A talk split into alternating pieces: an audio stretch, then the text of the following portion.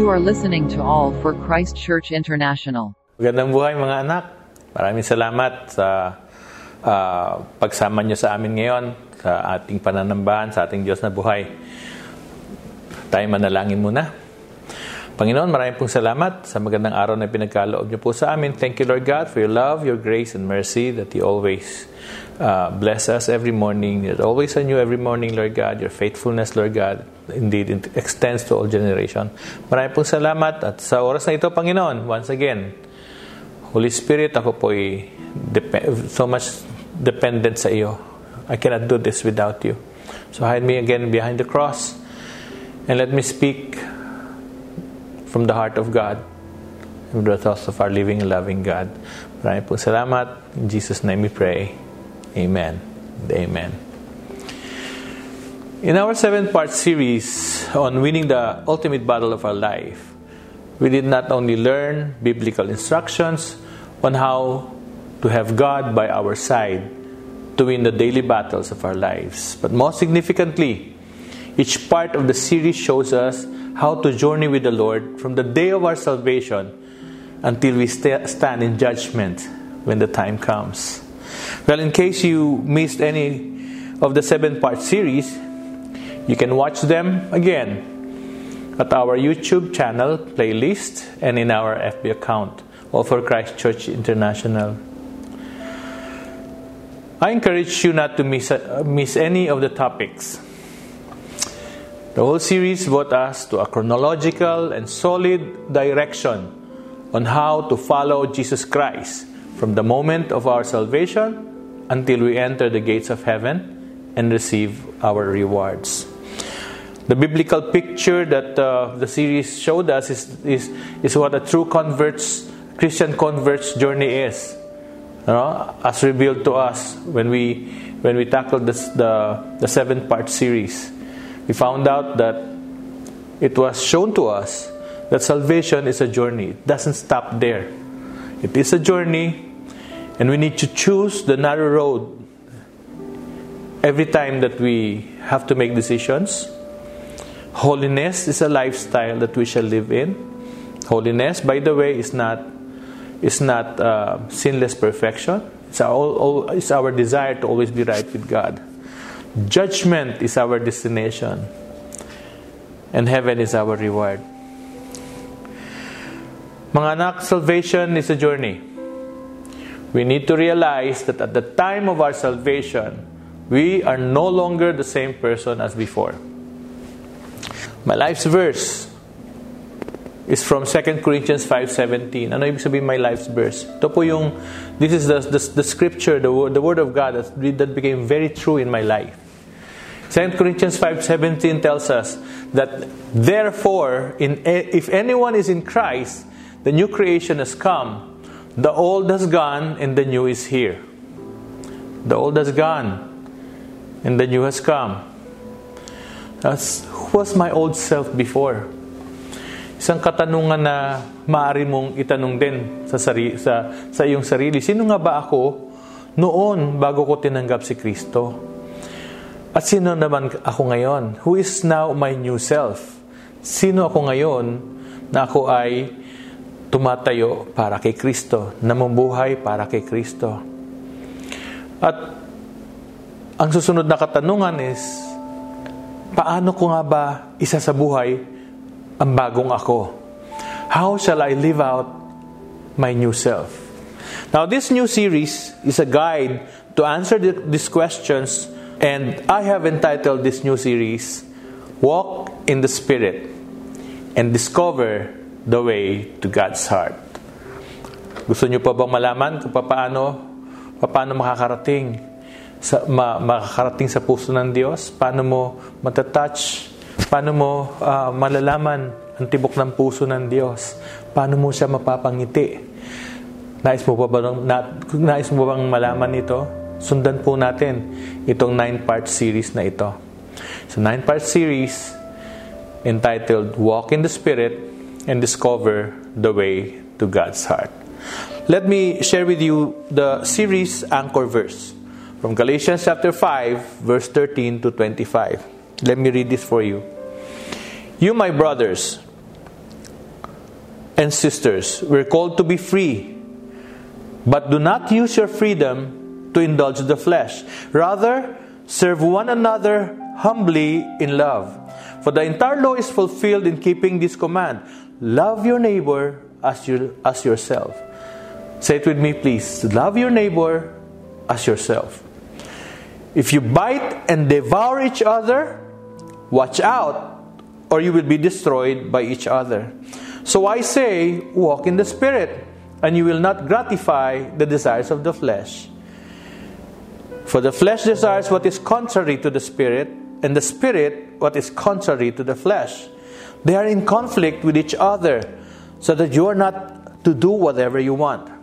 But if you are led by the Spirit, you are not under the law. Again, pag binabasa natin yung mga liham ni Pablo, kailangan po talagang malaman natin buong konteksto no ng kanyang uh, ng kanyang tinuturo. Bawat liham niya, is he every letter that he writes, no, um, they are answering a particular issue in a, in, in a particular church. Now, let me go back to our reading. Sabi sa verse sa verse 14, it says there, love your neighbor as yourself. Now this proves that we cannot be a lone ranger Christian. Hindi po pwedeng mag-isa tayong Kristiyano. We cannot survive being a lone ranger Christian. We all need others. We need the sandpaper people to smoothen to smoothen our flows smoothen flows in our character. We need people to know or to show us our good characters that needs pruning so we may bear more fruit. We need people to guide us if we tread dangerous paths. We need people to lift us up when we feel down. And we need people to pull us up when we fall down. We need people so we may die to self so that others may live. We need people to love. Now, before we received Jesus Christ in our lives, we were men and women of the world. We know who we are and what we have done, di ba? Kung merong mas kilalang, kilalang kilala ang sarili mo, ay tayo. We know who we are and what we have done. Doon naman po, to those who have lived a clean life, sabi, meron po kasi nagsabi sa akin, eh, Pastor, paano yun? Pastor, eh, mabait pa ako, magmula ng bata pa. Wala naman ako sinasagasaan. Nagsisimba din naman ako at naniniwala ako kay Kristo. You know, to those who lived a clean life, your inherited sins from Adam and your inherited sins from your ancestors are wiped clean as white as snow and as white as wool if you receive Jesus Christ. For all of us have sinned and have fallen short of the glory of God in Romans 3:23. And the wages of sin is death in the eternal fires of hell. Romans 6:23. But praise be to God because of God's grace through Jesus Christ we can be saved. We had a sinful nature. And that sinful nature, before we received Jesus Christ, was our old self. Say it with me, old self. In Galatians 5, verse 19 to 21, Galatians 5, verse 19 21 enumerates most of who we were before. Let me, let, let's, read this, let's read this together, okay? It says, The acts of flesh are obvious sexual immorality, impurity or uncleanness, debauchery or dishonesty and corruption, idolatry and witchcraft, hatred, discord or without harmony, jealousy, fits of rage, selfish ambition, dissensions or disagree- being disagreeable, factions, no, fraternities, partisanship, and envy, drunkenness, orgies, and the like. I warn you, as I did before, that those who live like this will not inherit the kingdom of God. So this was our old self. This is the act of the flesh. This is our sinful flesh. The Apostle John categorized this sinful nature into three main descriptions. In 1 John chapter 2 verse 16, sabi For everything in the world, the lust of the flesh, the lust of the eyes, and the pride of life comes not from the Father, but from the world. We were blinded by the world because our spirit was dead. And a dead spirit cannot communicate with the living spirit of our God. And thus, we created our own opinion of what is right and what is wrong. We are disconnected from God. So we cannot hear from God. We cannot know the heart of God. That's why we created as human beings who knows that there is God in our heart.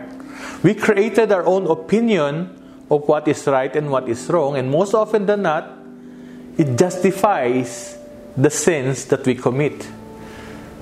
That's why I always believe in this that religion is what man thinks about God. Now, when we receive and surrender our lives to Jesus Christ, our dead spirits are born again, and communicating with our living God becomes possible. We became aware of the moral standards that God has written in His book and it will never be, it will never compromise Himself. Nung tayo po ay uh, tumanggap kay Kristo, tayo, tayo ay ipinanganak na muli. At ating komunikasyon sa ating Diyos na buhay ay naging posible. Nalaman na natin ngayon kung anong moralidad, ang standard ng moralidad na, na sinulot ng ating Panginoon sa Biblia. At ang standard na yan, it will not compromise itself. Hindi niya pwedeng baliin yan. When we were born again, we now know that what we once thought was okay is not right with God. And it's not even our conscience because we had that with us. Nung kakasala tayo, nandun pa rin ang konsensya natin, di ba? While we were still committing sin. In fact, our conscience even justifies our sins. Konsensya natin minsan, binibigyan ng hostisya ang ating kasalanan. No? Sinisabing tama. I remember I remember nung ako ay nasa when I was ministering inside uh, in, in a jail, no? May mga bata doon, no? Mga uh, children in conflict with the law. From uh, from 13 years old hanggang 21. And then they were there listening to the way uh, the, uh, teaching, teach, uh, listening to my preaching. At tinanong ko sa kanila, sino ang nagmamahal, sino ang kilala ang Diyos? Taas sila ng kamay. Sino ang kilala si Kristo? Taas sila ng kamay. Sino ang nagmamahal kay Kristo? Taas sila ng kamay. At sino ang nagtitiwala kay Kristo? Taas sila ng kamay. At bigla ko silang tinanong, and then I asked them, if you love God, if you know Jesus Christ, and you love Him, and you trust Him, at pinagkakatiwalaan mo siya, why are you here? Bakit kayo andito? And one of the kids there just, you know, courageously raised his hands and sabi niya, Pastor, kasi po, may sakit ang nanay ko. Kailangan po namin ng pera, kaya po ako ng halbot. You see, in his conscience, he was doing the right thing. But in the eyes of God, he was making a terrible mistake. At ang consequence ng kanyang pagkakasala ay ang pagkakakulong. Now, our new born again spirit empowers us to go back to the original plan of God. Kaya tayo pinanganak na muli. To make us in His image and in His likeness. Yan po talaga ang original na ikaw. Holy. Yan ang original na ako. Banal. Now, as born again followers of Jesus Christ, we now we, na, we are now connected as branches to the vine. No? Taka-connect tayo kanino kay Kristo. We shall bear much fruit. Ano yung fruit? Kapag connected ka sa, Pang- sa Panginoon, you will bear much fruit. Anong fruit? Fruit of faith in increasing measure. Fruit of repentance in increasing measure. Fruit of trust and obedience in increasing measure. And one of the of, one of, one of these fruits is the fruit of the Spirit. And what is the fruit of the Spirit? What is the fruit of the Spirit? In verse 22, let's continue to read our um, anchor verse for our series. What is the fruit of the Spirit? Verse 22. Let's read them together. But the fruit of the Spirit is love, joy, peace, forbearance or patience, kindness, goodness, faithfulness, gentleness, and self control. Against such things there is no law. Those who belong to Christ Jesus have crucified the flesh with its passions and desires. Since we live by the Spirit, let us keep in step with the Spirit. Let us not become conceited, provoking, and envying each other. This is how we shall live out our new self. Tandaan po natin, our sinful nature is already gone. Uh, That is our old self. And now, everything is new, our new self. But how do we live out our new self? Now, this nine part fruit of the Spirit shall be our measure in discovering the way to the heart of God. Love, joy, peace, forbearance or patience, kindness, goodness, faithfulness, gentleness, and self control. Knowing each and every part of the fruit of the Spirit shall automatically erase our sinful nature, and thus we can now learn how to live out our new self. Now, let us now walk through these nine parts of the fruit of the Spirit, and the first part of the fruit is love. Say it with me love. So, part one of this nine part series is, will be about love.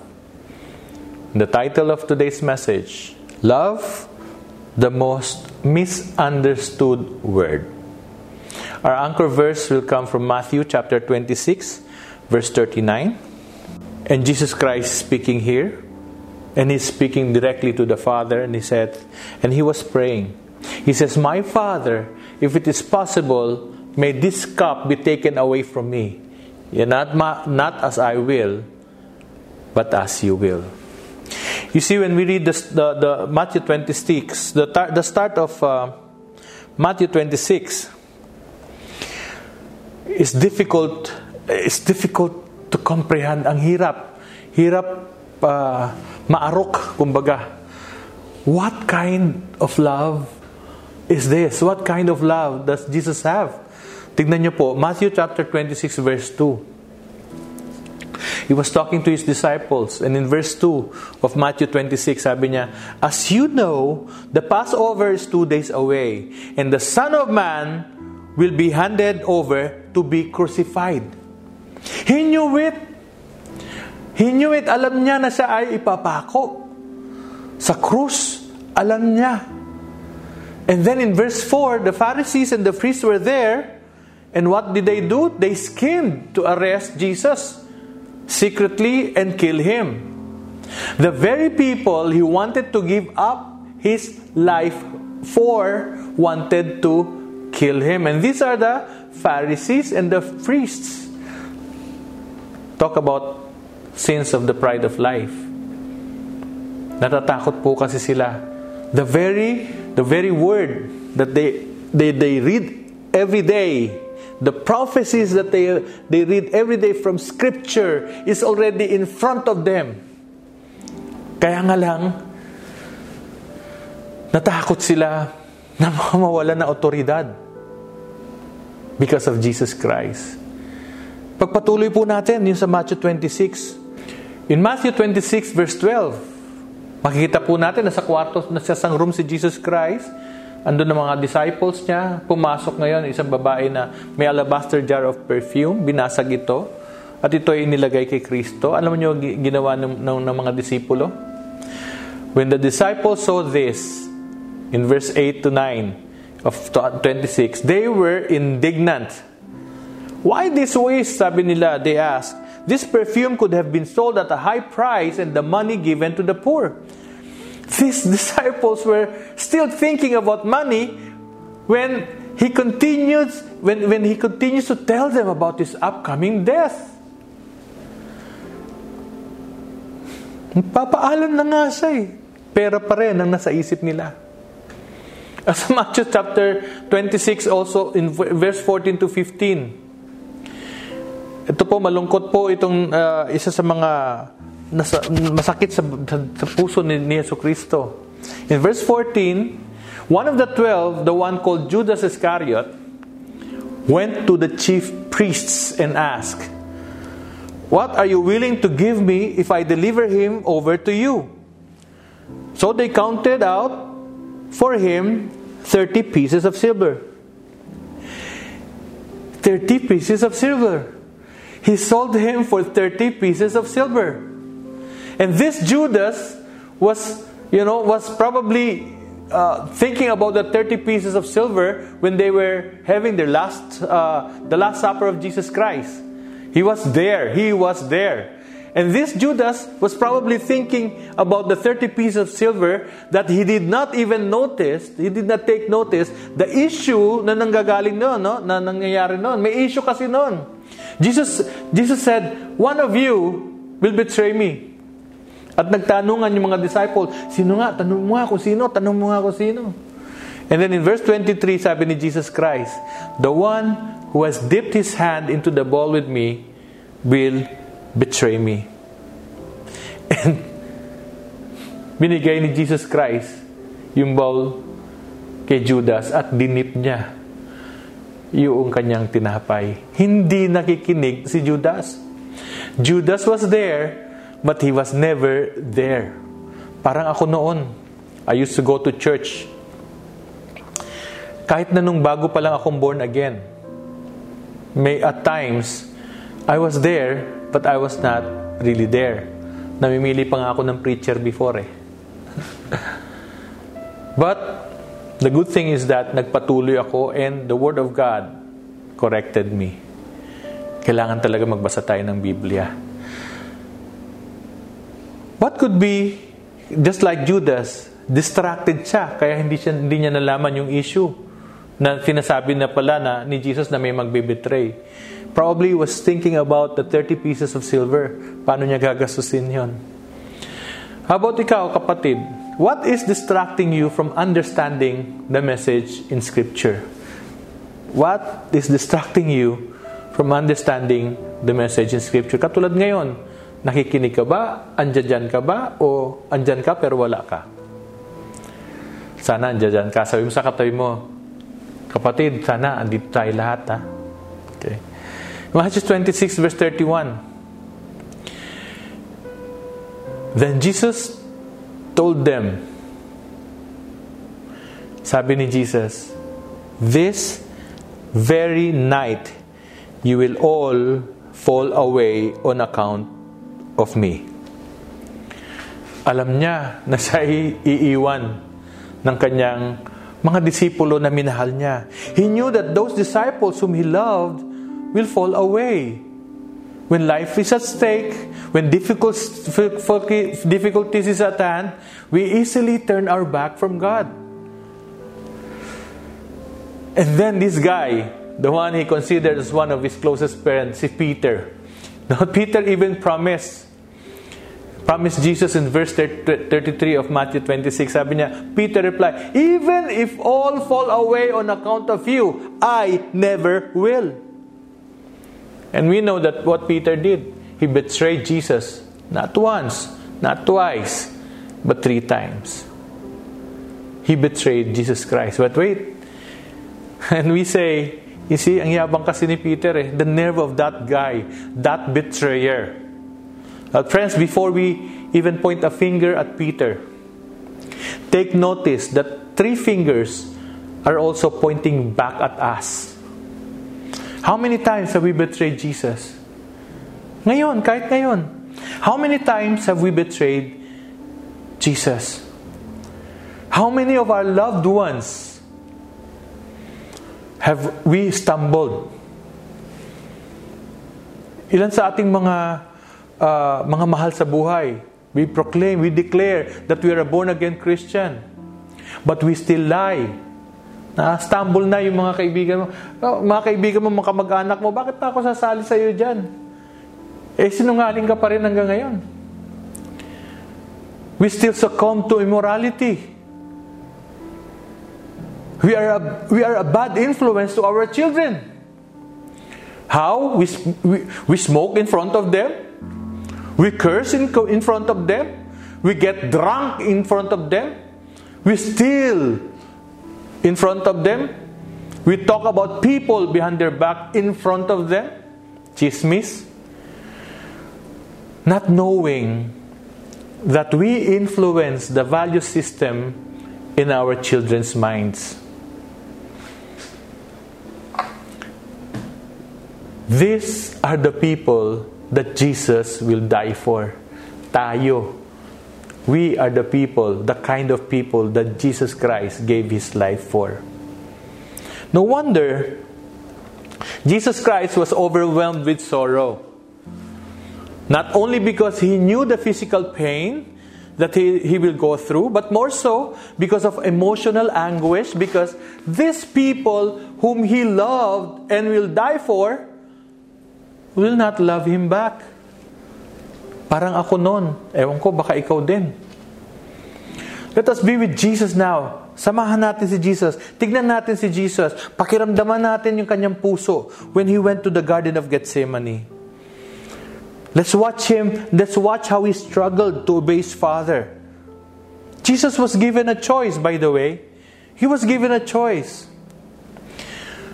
to do it, to sacrifice himself, or not to sacrifice himself. To accept the supreme sacrifice to save us, or not to accept it. He was given a choice. By the way, he can. He can say, Lord, ayoko na, akit na ako. But he did not. He still obeyed. He still obeyed. Kaya samahan niyo po ako sa Matthew chapter 26, verse 36 to 46. So bago po tayo dumating sa verse 46, nakita po natin, no, nakita po natin yung pagkakasunod-sunod. Pagkakasunod-sunod, binitray siya ni, ni Judas, no uh, siya ay uh, uh, ipagkakanulo ni Judas pagkatapos siya ay uh, uh, be, will be denied by Jesus by by Peter at ang mga pariseyo noon alam naman nila nababasa nila no nababasa nila kung sino si Yesu Kristo pero hindi nila tinatanggap si Kristo at yung mga tao na na nakakapakinig sa kanya panay ang sabi niya I will be crucified this is the time mamamatay na ako But some people still think about money. They still think about so many things. Distracted po sila. Samahan natin si Jesus Christ. Pakiramdaman natin kung ano yung puso, ano nararamdaman niya sa puso niya. Matthew 26 verse 36 to 46. Then Jesus went with his disciples to a place called Gethsemane. And he said to them, Sit here while I go over there and pray. He took Peter and two sons of Zebedee, sino yun si John, si John at saka si James, along with him, and he began to sorrowful, uh, to be sorrowful and, and, and troubled. Then he said to them, My soul is overwhelmed with sorrow to the point of death. Stay here and keep watch with me. It was such a simple request. Sabi niya, stay here and watch with me. He trusted his closest friends amongst the twelve. Peter, si John, and si James. Sundan natin si Jesus going a little farther, he fell to his face to the ground and prayed, My Father, if it is possible, may this cup be taken from me, yet not as I will, but as you will. And then he returned to his disciples and found them, what? Sleeping. Couldn't you men keep watch with me for one hour, he asked Peter. Watch and pray so that you will not fall into temptation. The spirit is willing, but the flesh is weak.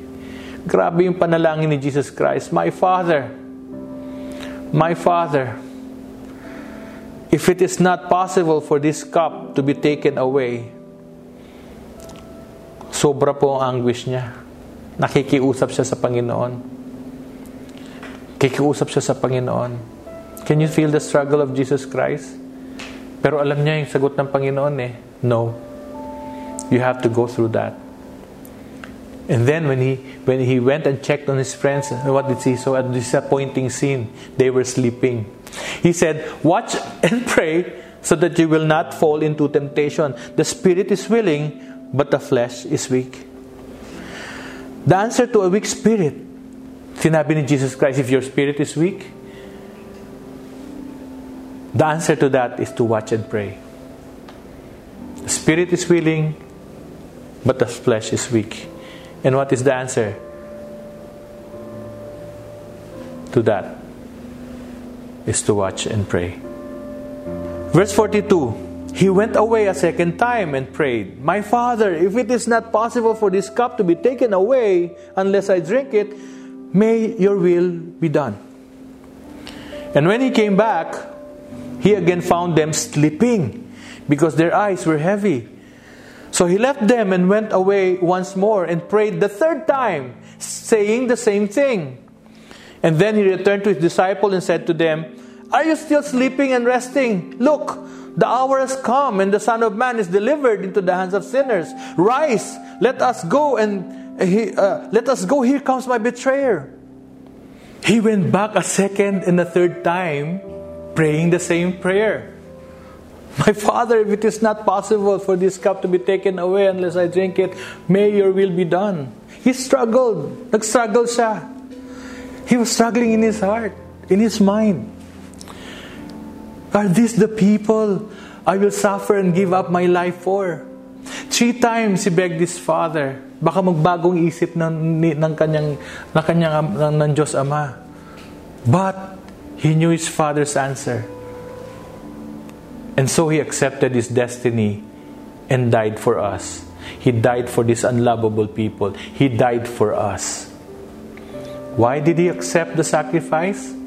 Because he loved us. Because he loved us. You see, God loved us that he gave his son Jesus Christ to pay for our sins. God the Father was even willing to see, to watch His Son suffer. Ang hirap po nun. Tayo ngang mga magulang, lagnatin lang ang ating mga anak. Anong panalangin natin? Lord, wag na lang siya, akin na lang po itong sakit na to.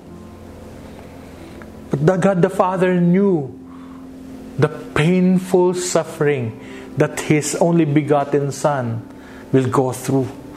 But He still, He still allowed it. Why? Though He loved His Son, He also loved all of us. Now, Jesus Christ loved us, that He was also willing to give up His life.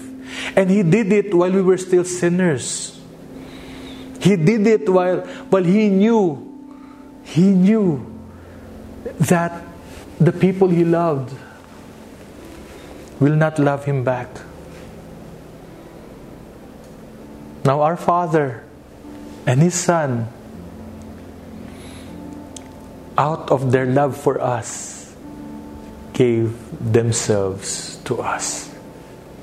They loved us. Sabi mga sa katabi mo, mahal na mahal ka ni Yesu Kristo. Mahal na mahal ka ni Yesu Kristo. You see, love. Love is a word that is so much, so, it's a word that is mostly misunderstood and abused. Love is the most misunderstood and abused word in this world. You know why? Because Satan cunningly twisted its meaning. Kung hindi natin alam ang Biblia, ang alam nating pagmamahal ay yung pagmamahal na itinuro ni Satan sa atin. Yung twisted meaning of love. Tinuro ni Satan, tinuro sa ba, ng, pinakita ng Panginoon, love is giving. Satan twisted it to getting. From loving in spite of. Yun ang puso ni Kristo. But Satan twisted it to become loving because of. Let me just make this more clear. I have written down here an acronym. Here are some of the twisted meaning of love. And I'm going to use the acronym LOVE. Twisted meaning of love. Letter L. Have you heard of this word? Let's make love. Ano yun? Pertains to sex. Let's have sex. Yan po, sinas- you know, yan, ang, yan ang nasa isip ng tao ngayon. Sex equals love. Kung mahal mo ko, ibigay mo na sa akin. Isurrender mo na sa akin. Kung mahal mo ako, pagbigyan mo ako. Sex equals love. It is a total disrespect of oneself. Huwag kang bibigay. At ikaw naman lalaki, huwag mong hingin. Respeto lang. You know, ang, ang ginagamit na weapon ni Satan dyan is lust of the flesh. At anong, an, anong meron ngayon sa mundo? Bakit na bago ang value system natin about love? You know what? Pornography. Sensual movies. Yung mga movies na kala mo maganda pero may sexual intonation. Titignan mo yung mga movies na, na ang ganda-ganda. Bakit meron kailangan isama pa yung dalawang naka... It influences and changes our value system. Kapag ganun. Kaya alam natin ngayon, kaya mga kabataan ngayon, anong nangyayari, mga kabataan? At a very young age,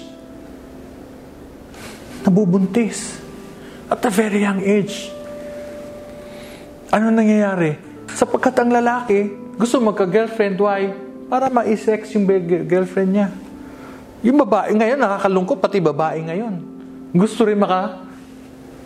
Kaya sino-sino rin, nandidisrespeto niya kanyang, kanyang katawan. At nakakalungkot ngayon, pati mga bata, pinagpapahalik sa, sa movies. Ano ba yan? Pornography. Kahit ikaw, by the way, kahit ikaw may asawa ka, kung mahilig ka pa sa pornography, tigilan mo na. Alam mo kung bakit? Unfair yan sa mga asawa natin. Kahit babae na nanonood ng pornography, wife na nanonood ng pornography, unfair din yan. Unfair din yan doon sa asawa niyong lalaki. Bakit ka mo? Eh, naikukumpara. Tama ba? Naikukumpara. Iba yung nasa, uh, nasa isip natin na ikukumpara ang ating mga asawa doon sa napapanood natin. Pinagagawa kung ano yung napapanood natin. Nakakalimutan natin na tao yung kaharap natin. Huwag niyong hayaan na sirain ni Satan ang ibig sabihin ng sex. Because sex is beautiful. Sex is ordained. But this is ordained for the married couples. Amen? Sa tamang panahon. Sa tamang panahon. At ang tamang panahon, pag kayo ay kinasal na. Letter O of love. Twisted meaning of love. Yung bang ownership of material things for your self-satisfaction. I want this, I want that. Kaya may kahit sa, pa, sa, sa papanalangin natin, yung Panginoon, Panginoon na. Gusto ko nito, gusto ko niyan. Getting, ano, gathering material things is our way of, of loving ourselves. Ito nga eh, ano kung tawag doon? Ay, uh, uh, premyo ko naman sa sarili ko. Premyo ko naman. Tayo mga OFW, anong gusto natin? Magkabahay. Tama naman yan, di ba? Pero alam mo kapatid, kapag alam mo ang salita ng Diyos, isa lang naman dapat mong gawin eh. Sabi niyan, sa lahat ng gagawin mo, isama mo si Kristo. At pag sinama mo si Kristo, lahat ng pangangailangan mo, kanya mapapagkaloob. Hindi lang material na bagay, pati pagmamahal, pagmamahal ng iyong mga ng mga ng, ng mga kasambahay. Matthew 6:33 Seek ye first the kingdom of God and his righteousness and everything shall be added unto you. unahin mo muna si Kristo. Ownership of material things for self-satisfaction.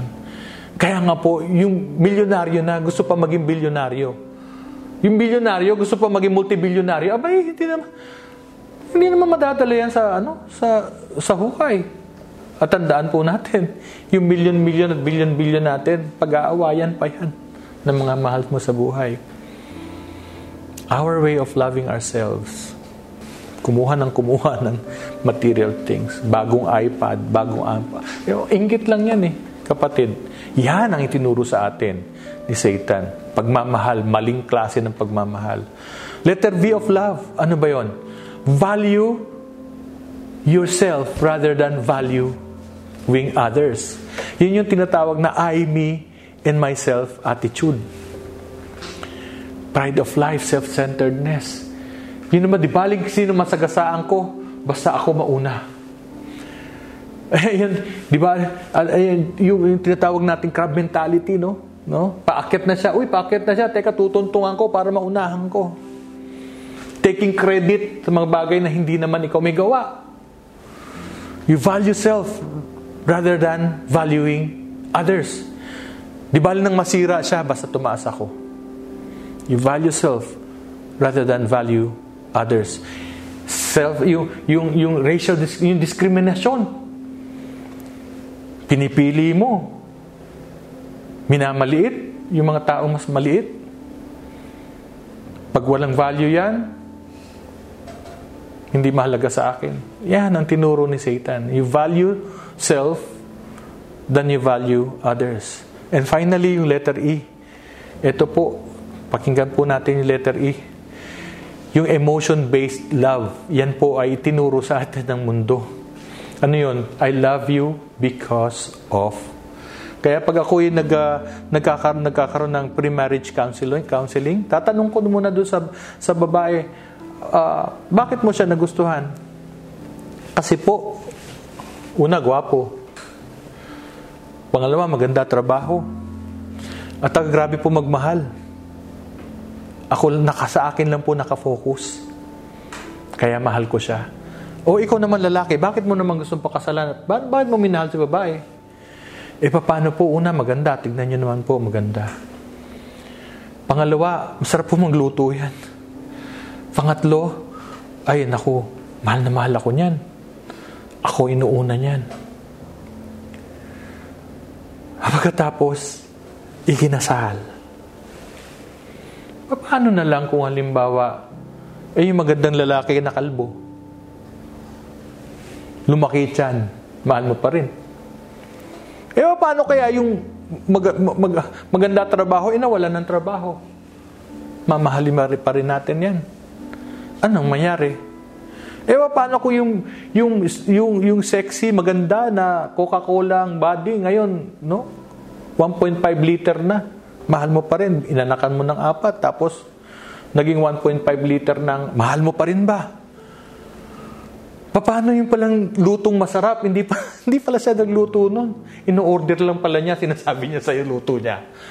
Paano yan? You see, if you love because of, you will experience disappointment, unmet expectation, and this ruins this kind of, of relationship.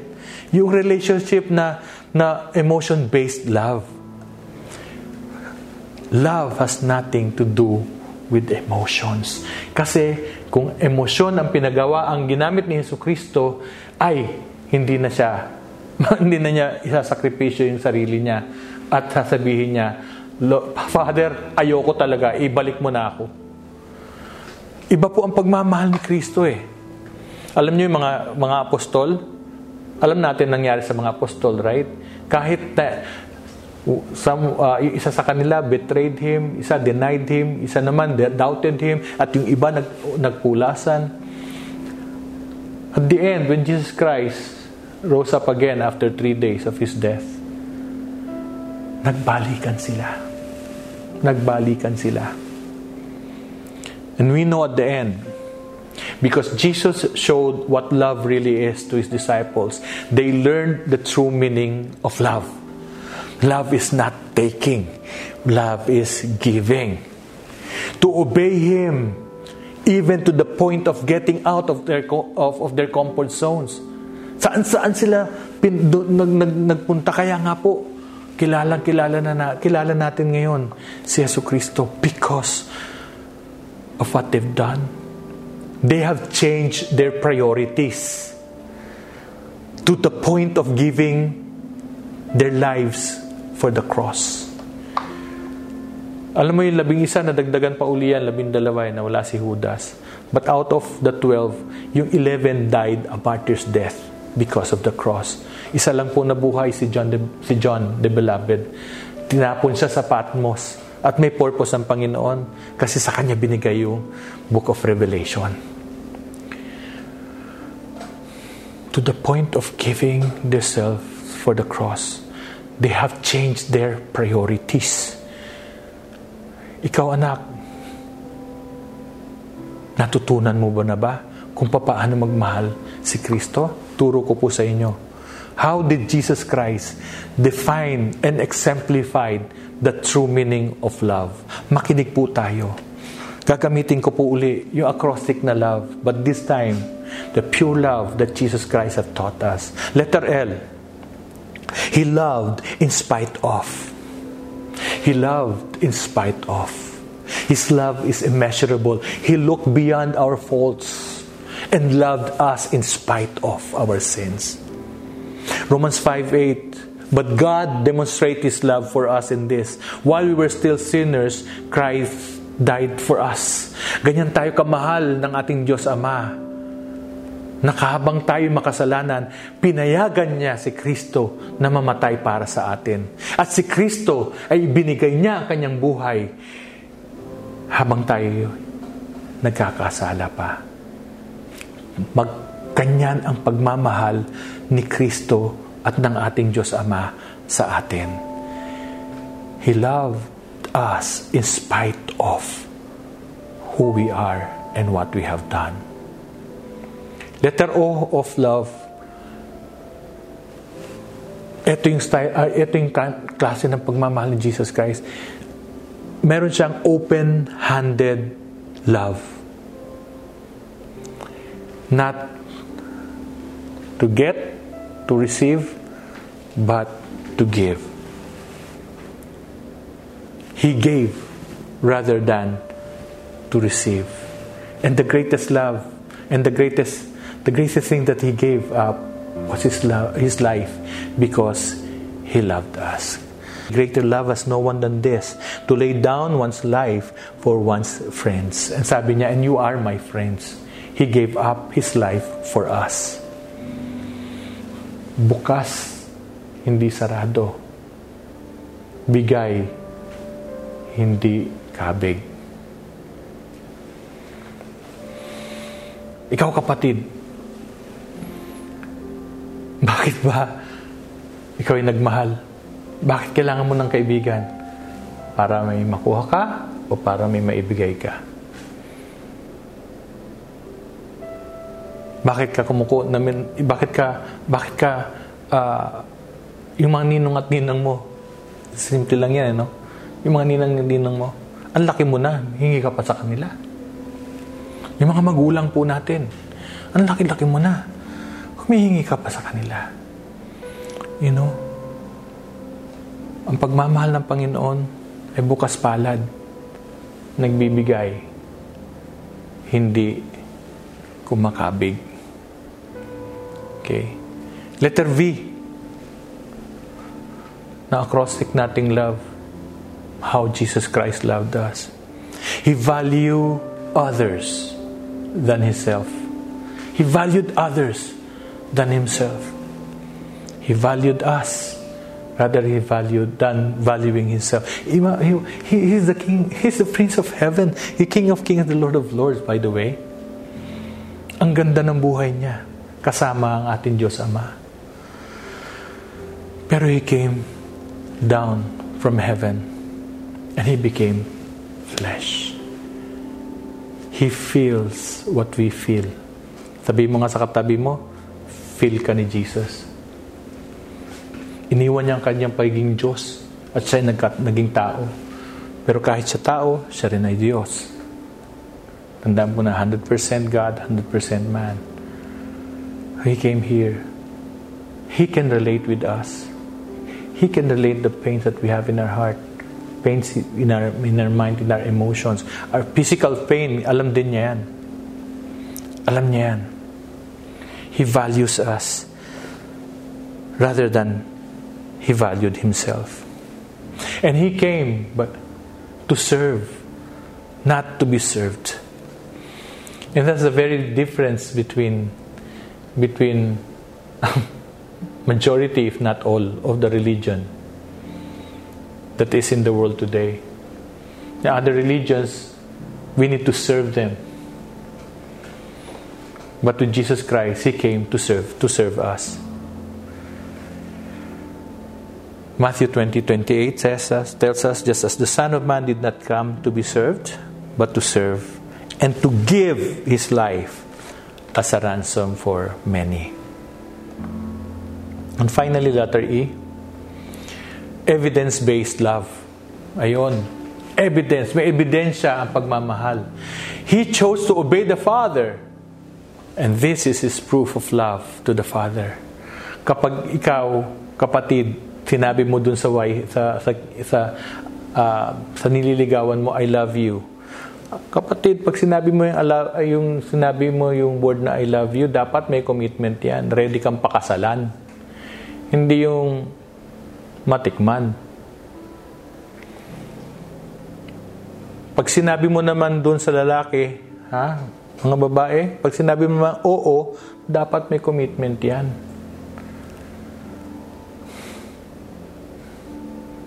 Jesus Christ, iba po. Sinunod niya up to the extent na masaktan siya, ma-experience niya yung pain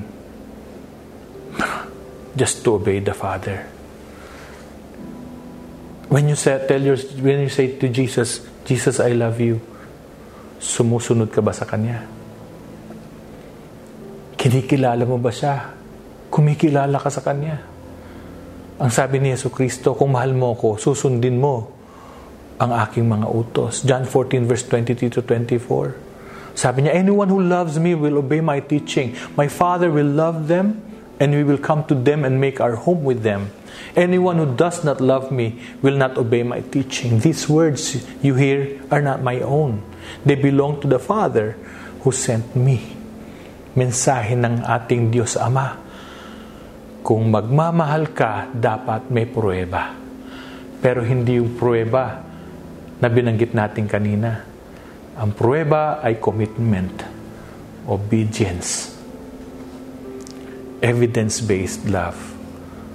Dapat ramdam ng puso ng Diyos na mahal mo nga siya. At ang sabi ng Panginoon ni Yesu Kristo, mag-obey ka. Yan ang proof ng pagmamahal mo sa akin. Amen. I'd like to close with this. It is not easy to give love to such an ungrateful world. Ang hirap.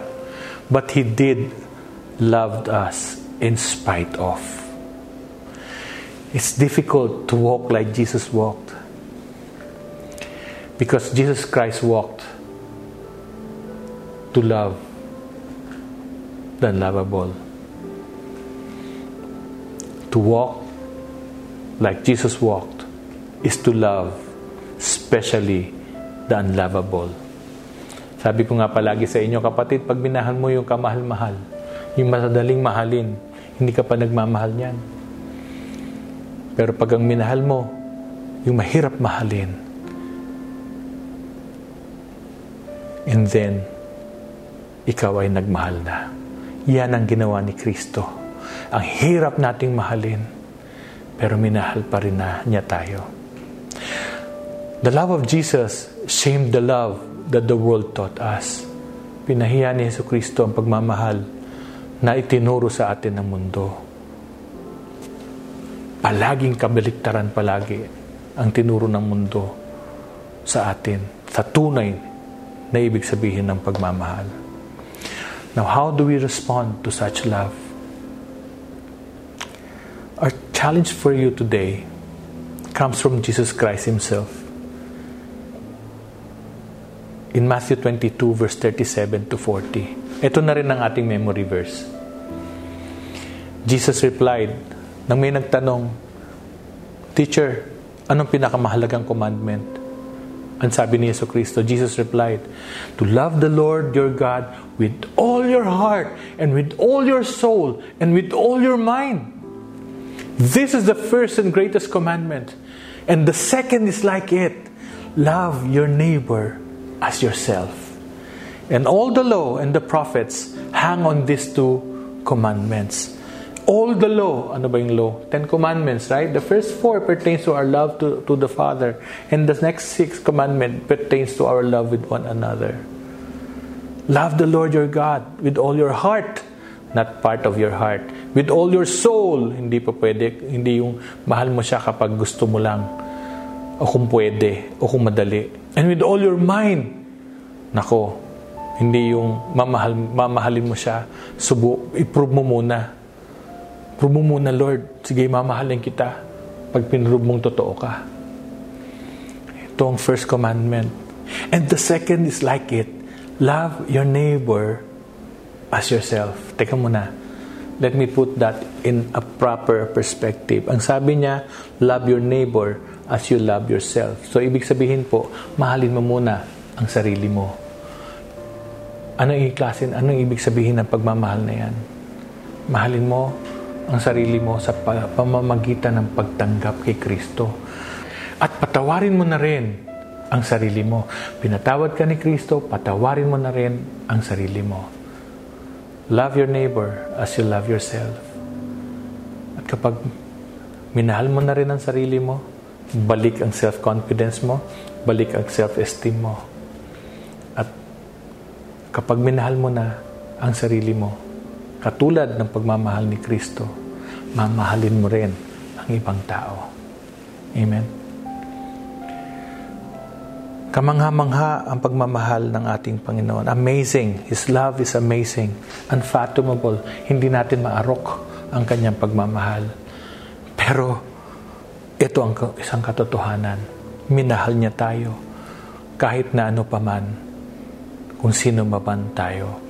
We are more valuable than all of our mistakes. God gave His Son, and His Son gave His life for us while we were still sinners. Amen. And you want to receive this love from of the Lord?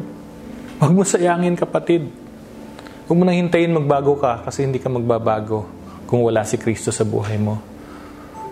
Huwag mong hintayin na maging mabait ka kasi mahirapan ka, anak. Mahirapan ka. Kailangan mo si Kristo.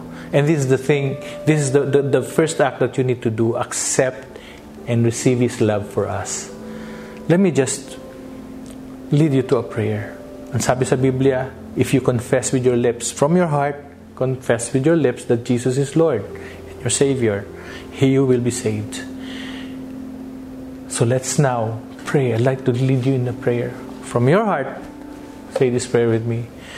Father, thank you for waking me up this morning and giving me this opportunity to accept, to receive Jesus Christ, your Son, as my Lord and Savior. I confess that I am a sinner. I'm condemned to die to the eternal fires of hell. But you love me so much, Father, that you gave Jesus Christ as a ransom for my sin. And thank you, Jesus, that you love me in spite of what I have done. You gave up your life while, was, while I was still a sinner. I value that love, Lord. And I accept that love that you give me. Marami pong salamat. Jesus, I open the door of my heart to you. Come. Come and change me. I want to be like you, Jesus. Holy Spirit, I give you full control over my life. I want to walk like Jesus walked. Change my heart, renew my mind, Lord. And I give you full control over my life. And this I pray in the mighty name of my Lord and Savior, Jesus Christ of Nazareth. I love you, Father. I love you, Jesus. And I love you, Holy Spirit. In Jesus' name, amen. If you prayed that prayer with me today, let me pray for you. Father, I thank you, Lord God. Salamat, Panginoon, sa mga tumanggap sa iyo. Thank you, Lord God, for those who have received your love today. May continue, Lord God, to nurture them, Lord God. Alagaan sila, Panginoon. Lord, bigyan sila, Panginoon, ng church family, Lord God, where they can grow to be to spiritual, towards spiritual and and and and emotional maturity, Lord God. Bigyan mo sila ng church family, Lord God. And Lord, cover them with the blood of Jesus. Do not allow, Lord God, the enemy to come, kill, steal, and destroy. Ito pong naitanim mo sa kanilang puso ngayon. Marami pong salamat, Lord. May you now go with your new self your old self has died. Now you're living with your new self. The past has gone, and behold, the new has come. Thank you, Father, in Jesus' name. And this is possible because of what Jesus Christ have done for us. Na muli nating sasariwain ngayon as a family. Ginagawa po nito, natin ito as often as we can. Kasi yun po ang sabi ni Yesu Kristo as often as we can para hindi natin makalimutan. And to all of you, my ACCI family who, has, who have prepared yung cup and, and, and bread, let me just pray for that cup and that bread, Father. Sanctify, Lord God, this bread and cup representing your body and your blood. Your body that was nailed on the cross and your blood that was shed on the cross. And as we partake of it, Lord God, with thanksgiving in our heart, we shall remember what you have done for us with thanksgiving. Jesus, in the night he was betrayed, he took bread, he gave thanks. He broke it, he gave it to his disciples, and said, Take this, all of you, eat it. This is my body, which shall be given up for you.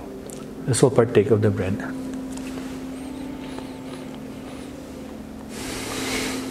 Right after supper, he took the cup again and gave thanks gave the cup to his disciples and said, Take this, all of you, drink from it. This is the cup of my blood, the blood of the new and everlasting covenant. This will be shed for you and for all men, so that sins may be forgiven. Do this as often in memory of me. So partake of the cup. Thank you, Jesus, for the forgiveness of our sin. In Jesus' name we pray. Amen and amen. Praise the Lord.